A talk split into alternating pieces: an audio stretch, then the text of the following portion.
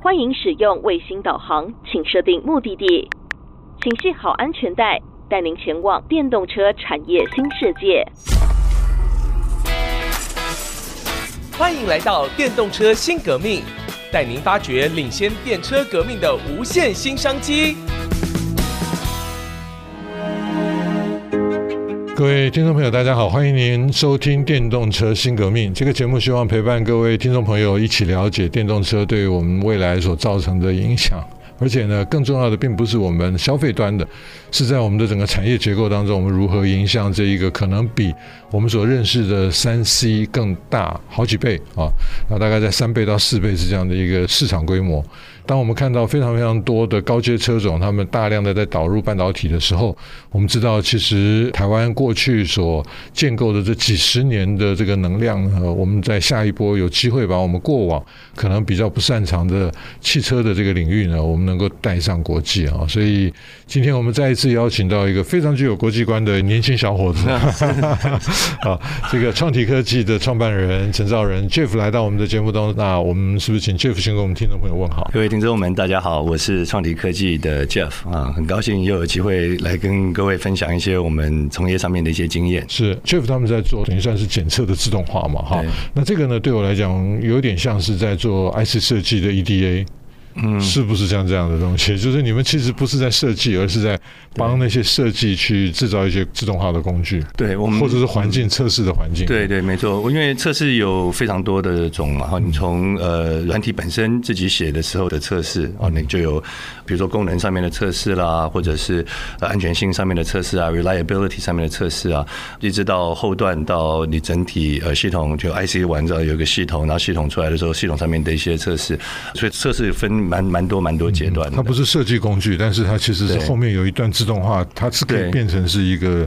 一个一个系统的服务，对对，它是以以不同的工具在不同的研发阶段，它会介入进去，然后当然希望能够把这个整体的 quality 能够提升起来。其实这个也是在国内外都一样，就是非常重视的。你怎么样让你的 software quality，因为 software quality 跟你的 product quality 是非常呃息息相关的嘛。然后那它的 reliability 你要怎么样能够提升？哦，尤其是在车用上面，其实是非常非常至关重要的的一部分。我们可以看到像 OEM。因为 development 跟 quality，它把 quality 是应该是 embed 在 development 的整个 process SDLC。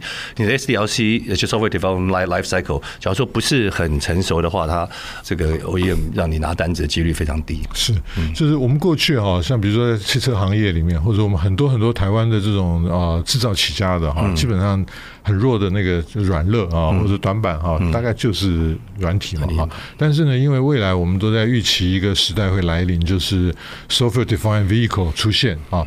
那所以呢，这个对我们的挑战来讲，就是我们要必须要从 mindset 根本的那个状况要去改变。是，所以我觉得说，我们盖房子是从下面盖上来，是的，对不对哈？是的。就我们以前的思维是从 functionality 去做，但是事实上底下那一层就是 security 哈。你如果说没有那个基础的话，你上面功能再强，对，那后面最后还是会被 disable 掉，或者会整个会被瘫痪掉。没错，所以所以我就说，还是从底下盖上来。了解是。那所以上一次我们其实有提到了一些有关于 security by design 哈，那这个是您的强项啊，再跟我们聊一聊吧。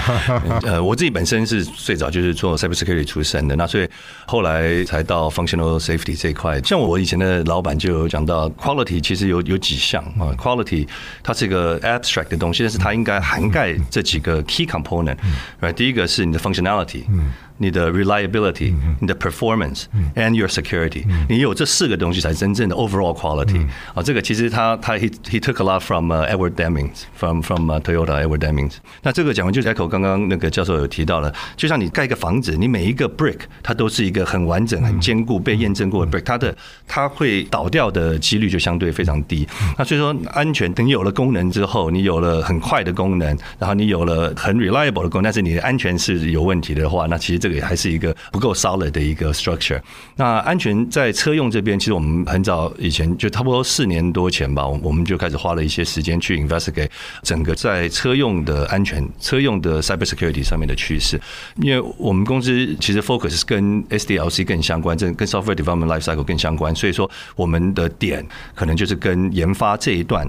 的安全会有比较相关。那我们可以看到，其实，在二一四三四这样子的一个 standard 里面，它有花了非常大的篇幅去讨论一个东西叫 TARA，T A R A，就 Threat Analysis 跟 Risk Assessment。那这个其实就是在 Enterprise IT 里面，就是很大一块，就像就是 Threat Modeling。你要知道你的这个做出来的，不管是一个 application 或是一个 component，或甚至一个 IC，那它有可能碰到的威胁有哪些？哦，那有了这些威胁，你要用什么样的手段去把这个威胁指数降低？是哦，那所以这些呃，我们也花了蛮多的时间去 investigate，因为这个东西你要全靠人去弄，其实 not scalable 啊。我们这次到 ASCAR 在那个 Hamburg。在德国，我在整个与会的 seminar 里面，大概有 almost 一半都在讲怎么样去做 Terra 这件事，哦，可能 AI 辅助都有，哦，怎么样去让 AI involve 进来，让 Tera 可能做得更完整。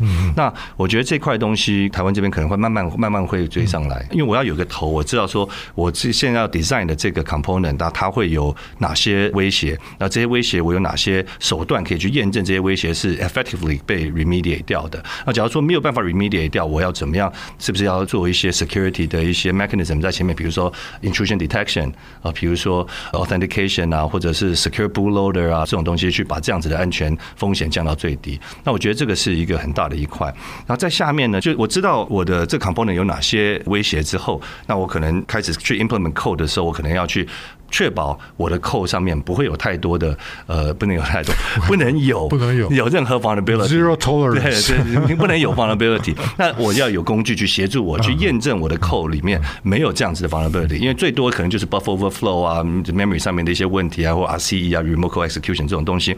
那我要有工具去协助我去验证我写出来的 code 没有这样子的问题。哦，那慢慢再往上，可能除了这些，可能还会 include 我一些 open source 的东西进来。很恐怖啊！对，哇，你你 you can't avoid it right？因为现在大家都开写 code 很大，但我们讲二十八十，有时候二十 code 二十 percent 的 code 是你自己写，八十 percent 的 code 是你 include 进来的，不管是外外面的 library 啊，或 open source 的东西。那我又要有东西去验证我拉进来的 open source 的东西是没有 vulnerability 的。然后再往上面还会有 fuzzing，还有动态的测试，各式各样的，比如说模糊测试啊，我会去丢一些 unintended 就是 unexpected 的一些 input 丢到你的这个待测物上面，看它会不会 crash。因为你从骇客的角度，我们一开始会去试东西的话，我会去试你吃什么样的东西会会死掉嘛。然后那我你死掉的时候，我是不是可以把东西 dump 到外面来，我才会再走下一步的攻击？那所以说这些手段都一一定会被 implement 到整个车用的 cybersecurity process 里面。呀呀，那所以从这样的一个发展的一个历程当中哈，不管是 security 的或者说其他 functionality 的哈，那这个创体现在大概可以提供到什么样的程度？就是说哦，full capacity、full coverage？没有没有没有。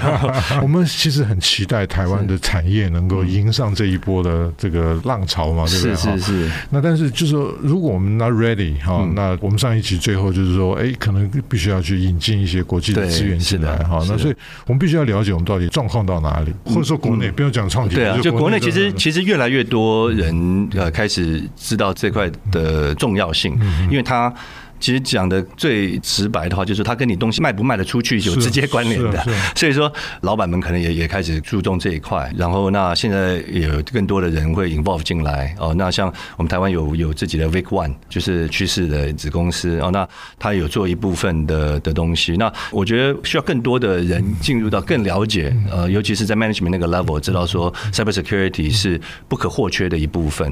那我觉得嗯，还是有一些地方啦，比如说呃。Penetration testing 就是在 PT 这一块，其实台湾 PT 的能量其实是很很足，但是不是在车子上，在 Web 跟 Web Services 的时候我们非常强哦，但是在车子上我们以前没有这样子的一个土壤，让让我们的同学们啊，或者我们自己的从业人员啊，有这样子的一个机会。那所以我们是不是要引进国外的一些东西进来？我也知道有一些已经有有开始往这个这个方向走了，因为这也是规范里面要求的。那所以说我们怎么样呃能够把我们缺少的部分一些东西补强？我觉得。呃，我们也开始走这一块，但是速度是不是够快，可能不一定够快，但是可能大家会慢慢知道说这个是一个必要的 must have component，应该会这个 pick up speed 一些。嗯嗯，是，我想我们先休息一下啊，待会儿我们继续回来跟创提科技的 Jeff 聊天。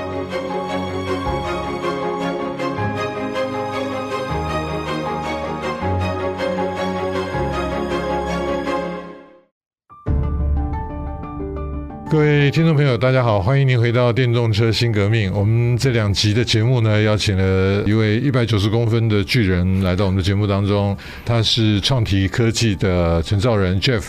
最近呢，大家我想都非常关心中国新能源车的这个迅猛哈，或者大陆叫井喷哈，这种这种发展哈。今年德国的车展的时候呢，哇，整个比亚迪一排出来，结果把欧盟的主席都给震出来了哈，这个这个大地震啊，那真的是让全世界对于中国是不是在另外一个领域当中又开始出现非常强大的威胁呢？甚至祭出很多反垄断的哈这些的调查哈。那我我们知道，Jeff 两千年就回到亚洲了嘛，是是，所以之前是在大陆。嗯，两边都有，两边都有，还有新加坡。那所以可不可以呃，我们特别喜欢这种来宾哦，就是了解我们对手的这个 对这个来宾啊，可以帮我们解析一下哈。有的时候我们会觉得说，真的知己知彼哈，那百战不殆啊，那不要自己关起门来自己嗨啊。那中国大陆在二零二三年的这一一个大突破哈，那造成全世界的震撼啊。那所以我想，可不可以从您的职级哈这个第一手的观察来让我们了解一下？因为之前哈在大概去年的十一月，这个百度跟吉利哈推了一个新的品牌嘛啊，就是因为百度是以前是做 search engine 的，然后后来做地图，是是是，那所以呢，大陆很多地方应该是用不到 Google Map 啊，那所以它是从一个一个底层的一个地图进来的，那它结合了一个一体制造的吉利汽车，吉利其实是大家比较没有关注到的哈，大家看到都是 BYD 啊，事实上吉利很恐怖，对，是吉利从五十万台币到五百万台币的车，对它产品线非常非常多元哈。那尤其他推了这个跟百度推了一个次品牌出来的时候，那我们看到一个非常非常惊人的发展，就是说他们已经非常非常的智能化。嗯嗯。那这个智能不是车子智能，而是它跟环境哈整个是一个。所以这个大陆一定要多聊一聊。是，对对，大陆对，其实大陆的那个汽车市场，我想大家也都知道，它是一个非常完整的一个 ecosystem 嘛，因为它有自己新创的。它又有以前从国外进来的这些 OEM，然后这些 joint venture，而且它从 combustion engine 一直走到现在，所以它是一个非常非常完整的一个一个生态链。那这当然跟台湾比起来，当然它它的经验是非常非常丰富。那所以我不一定觉得说它一定在某些地方是竞争，我觉得某些地方一定是很合作。就像我们台湾跟所有全世界这些国家是一样的，都有竞争跟合作的一些关系。那他们那边像您刚刚提到的，它实在是。太多太多品牌了，像你像你刚刚提到的吉利，然后又有 Zeekr 啊，它有高阶的，有低阶的，然后有不同属性的。那我们这么多年来看到大陆的成长，它其实我讲一下我这边看啊这的一些观点，直接我我我感觉服务过的，对我感觉它的热度啊。从今年有一点降低，嗯，就是它的 investment 在就我我我能够看到的是在工具这边，嗯，那从工具上面的这个 overall 的 investment 其实是没有办法跟去年跟前年去比的，所以就表示说，我相信大家也知道，那个可能从 government 的 subsidization 角度，它现在已经慢慢收了，嗯，已经开始慢慢收，是是，然后体质不好的已经开始挂了，是是，但是是不是这些人才，假如说大陆这边他有有了一些人，那是不是呃能够有？更好的被台湾这边来运用。哦，我觉得这个这个是这个是可以 对，可以可以去去讨论的，因为因为他有练过这个兵，我们现在才开始在练这个兵，所以说我们要怎么样能够能够做一个合作，所以说他慢慢收敛起来的时候，但是他的他的量级已经在那里，因为他的内需市场就非常的大。那他们在不管是您刚刚提到从从图资上面，从轻润式的 intelligent cockpit 啊，它有各式各样的不同的一些比较有 niche 的车用的场景在那边，而且我发。发现到一个是它，因为它林子大的时候，所以什么各式各样的鸟都有。它有非常愿意去 adopt 什么 AR 啊，各式各样的东西直接上到车子里面去的。但也有说比较 conservative 的。所以说，我觉得台商就我们台湾这边，顺便可以从他那边的经验学习到一些避掉一些地雷，然后直接走到正确的那个路上面去。那从我们这边看的话，我们觉得它在测试上面的完整度其实是很够的，比我们比我们自己 local 这边强蛮多的。所以说我们。也希望说能够借鉴一些他们这边经验，协助我们在台湾这边在测试上面，让台湾这边能够做得更完整。呀，因为我们现在看到哈，就是说很多的都是还在一些封闭场域里面做测试了，那他们就直接就上路了嘛。啊，那因为他们有他们可以发展的这个条件了啊。那台湾就是相对就是第一个就是我们是。车子本来就是不是我们的强项，结果车子又加上了这个资讯 （mechanical 跟 electrical） 两个 merge 的，然后它这样的一个挑战呢，就是太多复杂的东西，不是我们过去能够理解或者甚至是想象的。那如果说已经有了一些发展的一些经验，那当然我我相信台湾不会只靠。中国大陆的一些人才嘛，是是是，当然是。那就是说，这些年来，其实日本的这个新能源车碰到了也很大的挑战，是是。啊，那当然他们自己相关的行业对也都碰到很多的挑战。对，那这些的问题呢，就是全球在这样的一个重组的过程当中，那我们的确看到有机会，台湾是在这样的一个天下大乱、形势大好，对不对啊？这个天下大乱的时候，那我们怎么就是从台湾出发哈？这个我们的这个。观点哈，那这个时候就是必须真的就是上一集已经提到 priority，整个在投资的过程当中，我们怎么样设定那个优先顺序？那那我想过去测试是相对大家是比较，特别是软体测试，对大家是非常陌生的一块。嗯，那从这个观点，可不可以再给我们提点一下？是，我觉得嗯，测试这边是没错，尤其在车子上面，车子 component 之前的这些测试，我们台湾可能以前没有花太多的时间在这个上面。那像我上一集有提到 seal，就 software and loop。那也有 Hill。就那 hardware loop 哦，我针对我做出的 component，那我有其他的一些有 related 的这些 component，我怎么样去做一些 simulation，然后我针对这个部件来来做测试，还有测试项，我要写哪些测试场景，哪些测试场景是 make sense，然后 negative positive 不同的测试场景，那这些也都是相对专业的了。嗯嗯。但是我们虽然以前在台湾这边经验比较少，但是我们可以借鉴国外的经验，不管是大陆啊，我就把这些经验拿回来，然后 accumulate 这些经验在台湾，这个以后就变成。我们的了啊，那这个我觉得是我们创体非常愿意协助业界补强的这这一块，因为这样子可以让我们出一份力吧，让这一块我们现在可能有一些短板的，我们把它加强起来，让台湾的汽车电子的生态更更好一些。对，您刚刚提到 Hill 跟 Seal 嘛，哈、嗯，那这个 Hardware 这个部分，我相信欧美的大厂他们这个经验非常非常丰富、嗯。对啊，他来就是来看你说你为什么没有啊？啊这是那可是问题是 Seal 的这个问题就是是。